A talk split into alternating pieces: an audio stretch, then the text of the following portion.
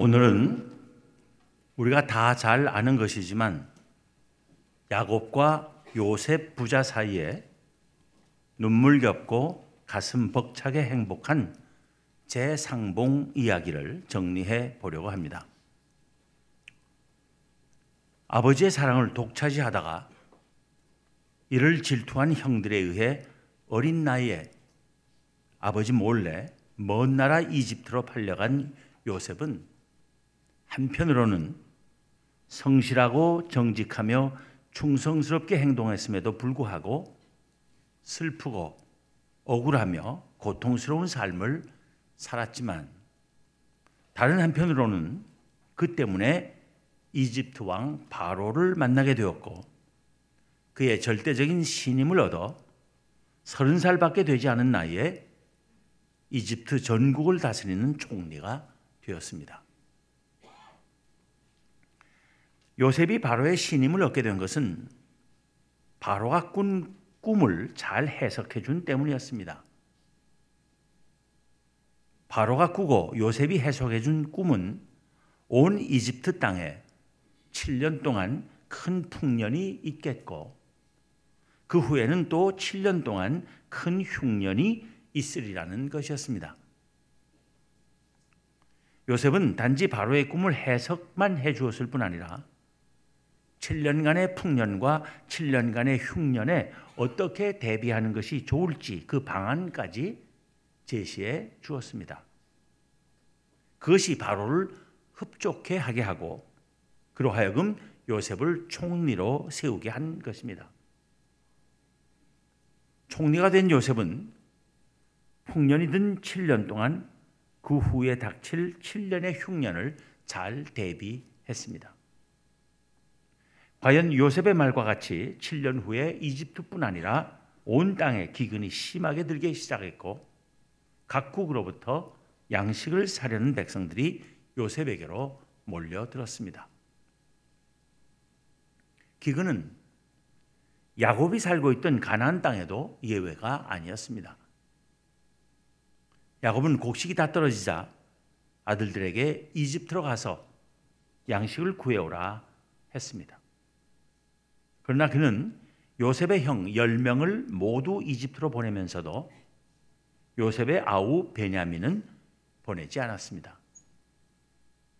야곱이 네 아내 중 유일하게 참으로 사랑한 라헬이 낳은 두 아들 중 요셉을 잃었는데 하나 남은 아들에게까지 재난이 미칠까 두려워했기 때문입니다. 요셉은 자기 앞에 찾아와 엎드린 형들을 보자마자 알아봤으나 아는 척하지 않았습니다. 그것은 형들과 함께 오지 않은 자기의 친동생 베냐민을 보고 싶은 생각에서였습니다. 요셉은 그의 형들에게 말하기를 너희는 정탐꾼들이라 이 나라의 틈을 엿보려고 왔느니라 했습니다. 형들은 아니라고 극구 부인했지만 요셉은 일부러 그들이 정탐꾼들이라고 계속해서 몰아붙였습니다. 그러자 형들은 자기들이 정탐꾼이 아니라는 것을 믿게 하기 위해서 자기들이 모두 한 아버지에게서 난 형제들이며 본래 열두 형제인데 하나는 없어졌고 하나는 아버지와 함께 있다는 이야기까지 하기에 이르렀습니다. 요셉은 동생 베냐민을 이집트로 오게 하기 위하여 형들에게 말하기를 너희는 이같이 하여 너희 진실함을 증명할 것이라. 바로의 생명으로 맹세하노니 너희 막내 아우가 여기 오지 아니하면 너희가 여기서 나가지 못하리라. 너희 중 하나를 보내어 너희 아우를 데려오게 하고 너희는 갇혀 있으라. 내가 너희의 말을 시험하여 너희 중에 진실이 있는지 보리라. 바로의 생명으로 맹세하노니 그리하지 아니하면 너희는 과연 정탐꾼이니라 했습니다. 그리고는 형들을 다 함께 3일 동안 가두었습니다. 그런지 사흘 만에 요셉은 그들에게 다시 말하기를 나는 하나님을 경외하노니 너희는 이같이 하여 생명을 보존하라. 너희가 확실한 자들이면 너희 형제 중 한 사람만 그 옥에 갇히게 하고 너희는 곡식을 가지고 가서 너희 집안의 굶주림을 구하고 너희 막내 아우를 내게로 데리고 오라. 그러면 너희 말이 진실함이 되고 너희가 죽지 아니하리라 했습니다. 그리고 형들 중에서 둘째 시므온을 억류하고 나머지 형들은 놓아 주었습니다. 가나안 땅으로 돌아온 그들은 아버지 야곱에게 그들에게 일어난 일을 자세히 알렸습니다. 아들들의 보고를 들은 야곱은 말하기를 너희가 나에게 내 자식들을 잃게 하도다. 요셉도 없어졌고 시므온도 없어졌거늘 베냐민을 또 빼앗아 가고자 하니 이는 다 나를 해롭게 함이로다 하고 탄식하며 베냐민은 절대로 이집트로 보낼 수 없다고 말했습니다. 그런데 가나안 땅에 기근이 심하고 아들들이 이집트에서 가져온 곡식이 다 떨어지자 야곱은 아들들에게 다시 가서 양식을 사오라고 말했습니다. 그러자 넷째 아들 유다가 아버지에게 말하기를 그 사람이 그 사람은 요셉을 가리킵니다. 우리에게 엄히 경고하여 이르되 너희 아우가 너희와 함께 오지 아니하면 너희가 내 얼굴을 보지 못하리라 하였으니 아버지께서 우리 아우를 우리와 함께 보내시면 우리가 내려가서 아버지를 위하여 양식을 사려니와 아버지께서 만일 그를 보내지 아니하시면 우리는 내려가지 아니하리니 그 사람이 우리에게 말하기를 너희의 아우가 너희와 함께 오지 아니하면 너희가 내 얼굴을 보지 못하리라 하였음이니이다 했습니다. 그러나 야곱은 유다의 그 말에도 베냐민을 선뜻 보내려 하지 않았습니다. 유다가 다시 아버지 야곱에게 말했습니다. 저 아이를 나와 함께 보내시면 우리가 곧 가리니 그러면 우리와 아버지와 우리 어린 아이들이 다 살고 죽지 아니하리이다. 내가 그를 위하여 담보가 되어리니 아버지께서 내 손에서 그를 찾으소서. 내가 만일 그를 아버지께 데려다가 아버지 앞에 두지 아니하면 내가 영원히 죄를 지리이다. 우리가 지체하지 아니하였더라면 벌써 두 번 갔다 왔으리이다. 더 이상 고집을 부릴 처지가 아님을 아는 야곱은 하는 수 없이 아들들에게 이집트로 가서 총리에게 바칠 각종 예물을 정성껏 준비하고 돈도 갑절을 가져가라 하며 말했습니다. 내 아우도 데리고 떠나 다시 그 사람에게로 가라. 전능하신 하나님께서 그 사람 앞에서 너희에게 은혜를 베푸사 그 사람으로 너희 다른 형제와 베냐민을 돌려 보내게 하시기를 원하노라. 내가 자식을 잃게 되면 이르리로다. 야곱의 아들들은 아버지 말대로 해서 막내 동생이 베냐민을 데리고 이집트에 내려가 다시 요셉 앞에 섰습니다. 요셉은 베냐민이 형들과 함께 있음을 보고 자기의 청지기에게 명하여 형제들을 집으로 인도해 드리고 짐승을 잡고 함께 먹을 준비를 하게 했습니다. 요셉은 형들로부터 곡식값을 한 푼도 받지 않았으며 억류되었던 형 시몬도 데려오게 하여 함께 자기 집에서 발을 씻게 하고 지극히 환대하며 즐거워했습니다.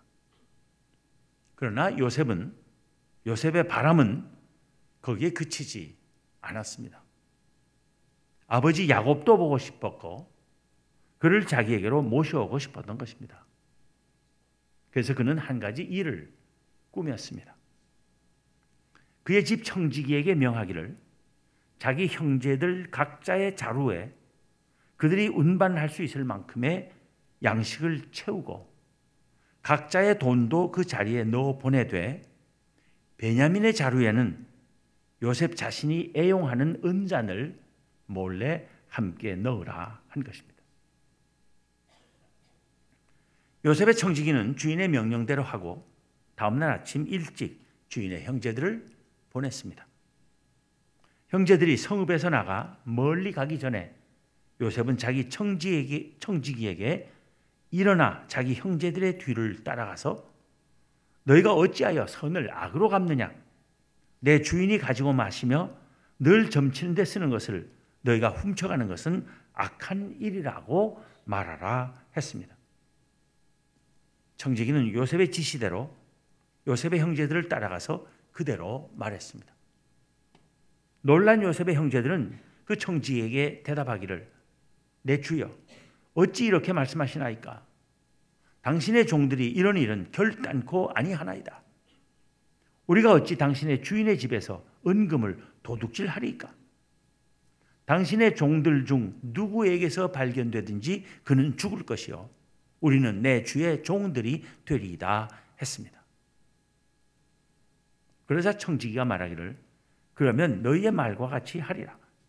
그것이 누구에게서든지 발견되면 그는 내게 종이 될 것이요. 너희는 죄가 없으리라 했습니다. 그래서 맏아들부터 시작해서 차례로 각자의 짐을 풀었는데 베냐민의 자리에서 그 은잔이 발견된 것입니다. 말문이 막힌 요셉의 형제들은 자기들의 옷을 찢으며 각기 짐을 나귀에 싣고 요셉의 성으로 돌아가지 않을 수 없었습니다. 요셉 앞에 돌아와 다시 땅에 엎드린 형제들에게 요셉은 말했습니다. 너희가 어찌하여 이런 일을 행하였느냐? 나 같은 사람이 점을 잘 치는 줄을 너희는 알지 못하였느냐? 유다가 말하기를 우리가 내 주께 무슨 말을 하오리까? 무슨 설명을 하오리까? 우리가 어떻게 우리의 정직함을 나타내리까?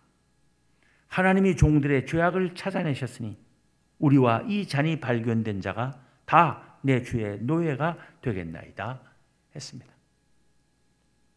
요셉이 다시 말했습니다. 내가 결코 그리하지 아니하리라. 잔이 그 손에서 발견된 자만 내 종이 되고 너희는 평안히 너희 아버지께로 도로 올라갈 것이니라. 그러자 다시 유다가 그에게 가까이 다가가서 자기들의 아버지가 가장 사랑하던 아들을 잃고 얼마나 비통해 했는지 그래서 그 대신 막내 아들 베냐민을 또 얼마나 사랑하는지 그 때문에 베냐민을 이집트로 데려오기가 얼마나 어려웠는지 어떤 조건으로 그들의 아버지가 베냐민을 함께 데려가기를 허락했는지 만일 베냐민이 돌아가지 못하면 아버지는 아마도 세상을 떠나실 것이며 자기들은 아버지를 죽음으로 내모는 자들이 되고 말 것이라고 소상하게 설명했습니다. 그러면서 유다는 말하기를 이제 주의 종으로 다시 말하면 자기를 그 아이를 대신하여 머물러 있어 내 주의 종이 되게 하시고 그 아이는 그의 형제들과 함께 올려 보내소서. 그 아이가 나와 함께 가지 아니하면 내가 어찌 내 아버지에게로 올라갈 수 있으리까? 두렵건대 재해가 내 아버지에게 미침을 보리이다 했습니다.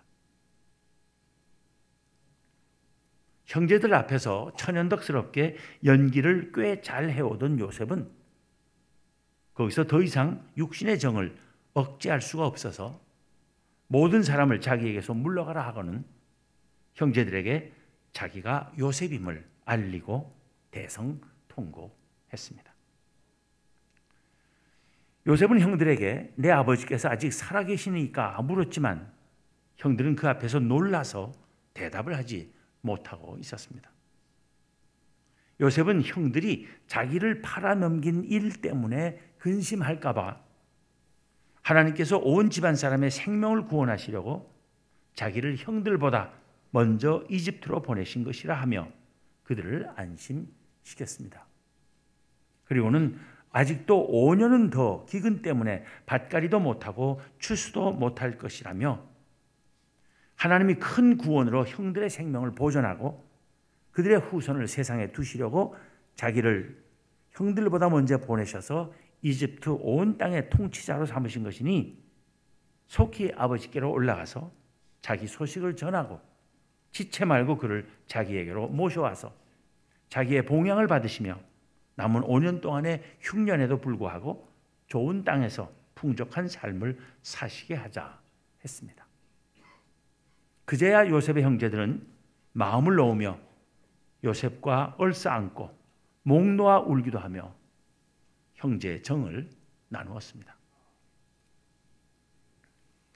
요셉의 형들이 왔다는 소식이 바로의 궁에까지 들리자 바로와 그의 신하들도 기뻐했으며 바로는 요셉에게 그의 형들이 가나안 땅에 가서 그들의 아버지와 가족들을 이끌고 이집트로 오면 좋은 땅을 주어서 나라에 기름진 것을 먹게 할 터이니 수레를 가져가서 모셔오게 하라 했습니다. 요셉의 형제들은 양식뿐 아니라 엄청난 귀한 선물들을 받아 수레에 싣고 가나안으로 돌아왔습니다. 형제들이 아버지 야곱에게 요셉이 지금까지 살아있을 뿐 아니라 이집트의 총리가 되었다고 전하자 야곱은 그들의 말을 믿지 못하여 어리둥절해 했고 요셉이 자기를 태우려고 보낸 수레를 보고서야 기운을 되찾고는 말하기를 조카도다.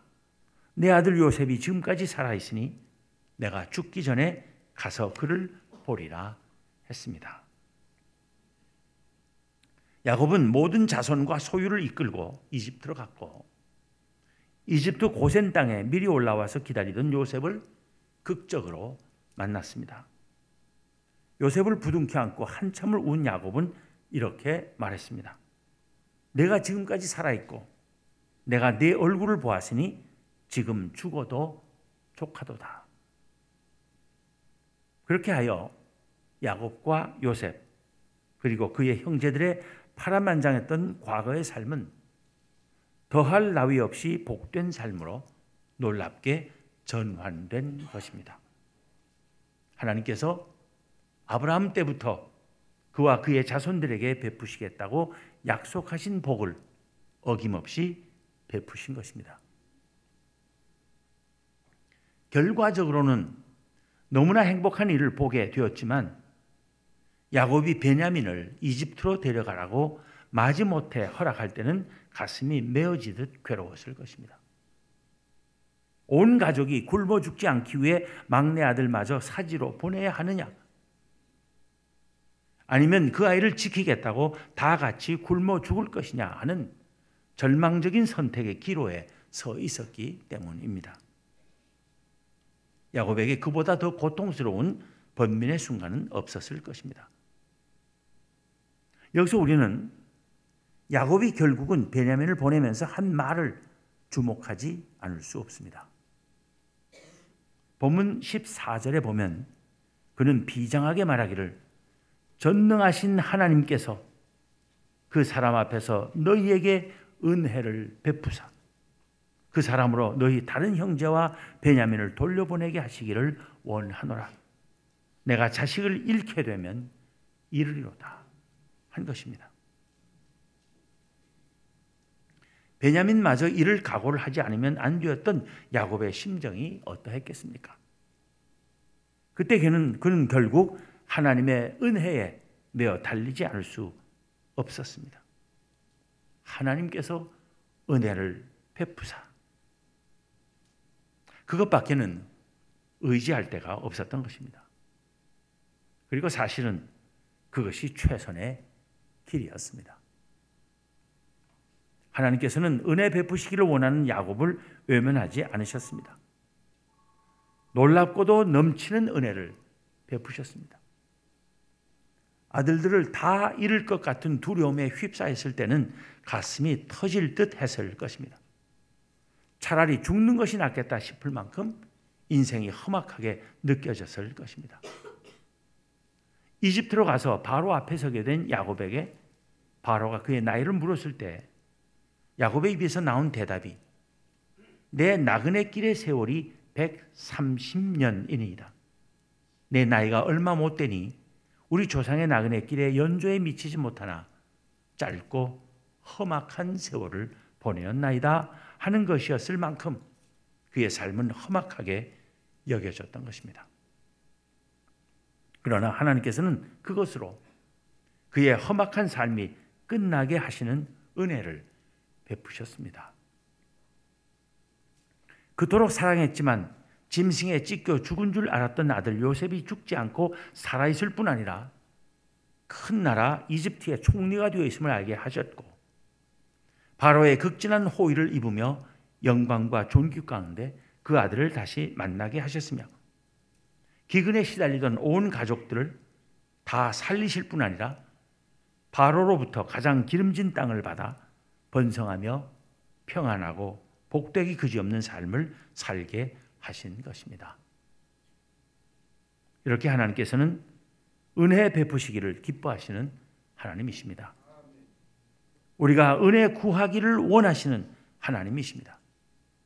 이 험악한 세상에서 가난과 실패와 슬픔과 두려움과 근심과 번뇌에 시달리는 이들에게 인생의 놀라운 반전을 이루어 주시기를 기뻐하시는 하나님이십니다.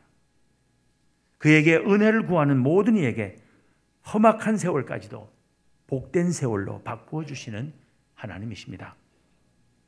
그 은혜의 하나님이 언제나 어디서나 우리를 기다리고 계십니다. 그리고 우리에게 가장 큰 하나님의 은혜는 하나님의 아들 예수 그리스도의 오심입니다. 그 날마다 그 놀라운 하나님의 은혜를 구하며 복된 삶을 누리는 우리 모두가 되기를 기원합니다. 기도하겠습니다. 하나님, 오늘 야곱과 요셉의 이야기를 통하여 하나님께서 얼마나 은혜의 하나님이심을 다시 한번 깊이 깨닫게 하여 주심을 감사합니다. 오늘날 저희가 이렇게 살고 있는 것 또한 하나님의 놀라운 은혜임을 날마다 고백할 수 있는 저희가 되게 하여 주옵소서. 아무리 이 세상이 험하고 악하다 할지라도 늘 함께 하시는 하나님의 은혜를 힘입고 하나님께 은혜를 늘 간구하며 그 하나님의 은혜 아래 머무는 복된 삶을 사는 저희들 되게 하여 주시기를 원합니다. 개인의 어려운 문제, 스스로 어찌해야 할지 알지 못하는 문제들, 진퇴양난의 위기 속에서도 은혜 하나님을 잊지 않게 하시고 날마다 승리하는 저희들 되게 하여 주옵소서. 개인적인 어려움뿐 아니라 나라의 어려움을 위해서도 은혜의 하나님을 구하는 저희들 되게 하여 주옵소서. 이 나라의 민족에게 은혜를 베푸시고 오늘의 이 혼란과 엄중한 사태 속에서도 지혜롭게 모든 문제를 극복하며 하루속히 전국을 안정시켜 나갈 수 있는 지혜로운 국민들 모두 되게 하여 주옵소서. 저희를 버리지 마시고 저희를 불쌍히 여기시고 저희에게 은혜를 베풀어 주옵소서. 우리 주님 예수 그리스도 이름으로 기도하옵나이다. 아멘.